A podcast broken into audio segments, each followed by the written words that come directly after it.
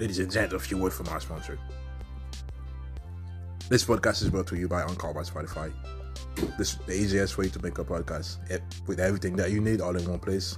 Anchor has tools that allow you to record and edit your podcast right from your phone or your computer. When hosting on Anchor, you can distribute your podcast or listen to platforms like Spotify, Apple, and Google Podcast. Everything that you need to make a podcast is available all in one place on Anchor. And the best Best of all, Anchor is totally free. Download the Anchor app today or go to Anchor.fm to get started.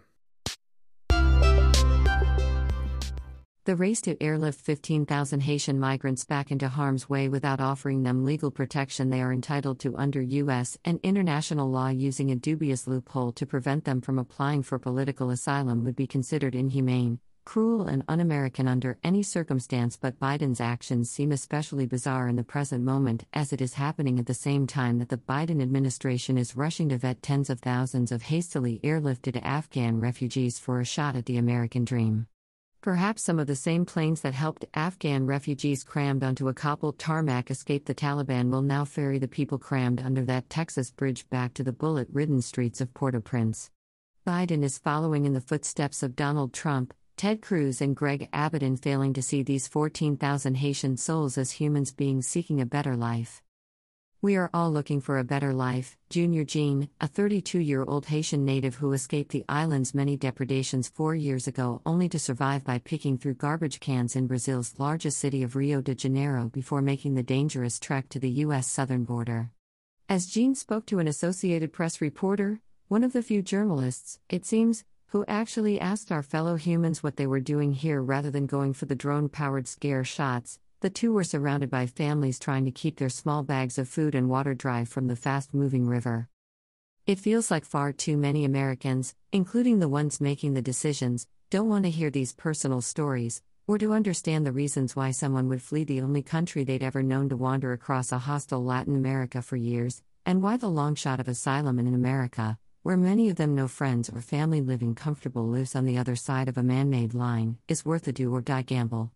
Apparently, seeing these Haitians as people just like us, who'd risk everything if necessary to make a better life for their children, would spoil the optics of our own political games.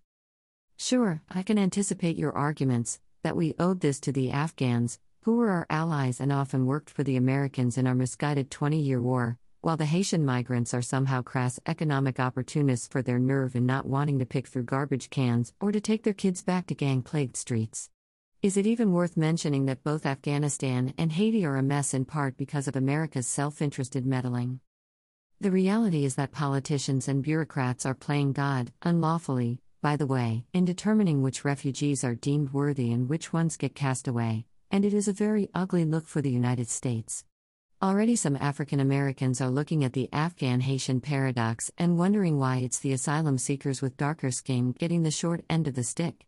Can you blame them? It wasn't supposed to be like this. In seeking the presidency in 2020, Biden actually made one of his primary pitches that he would wash away the moral stain of Donald Trump's xenophobic immigration agenda.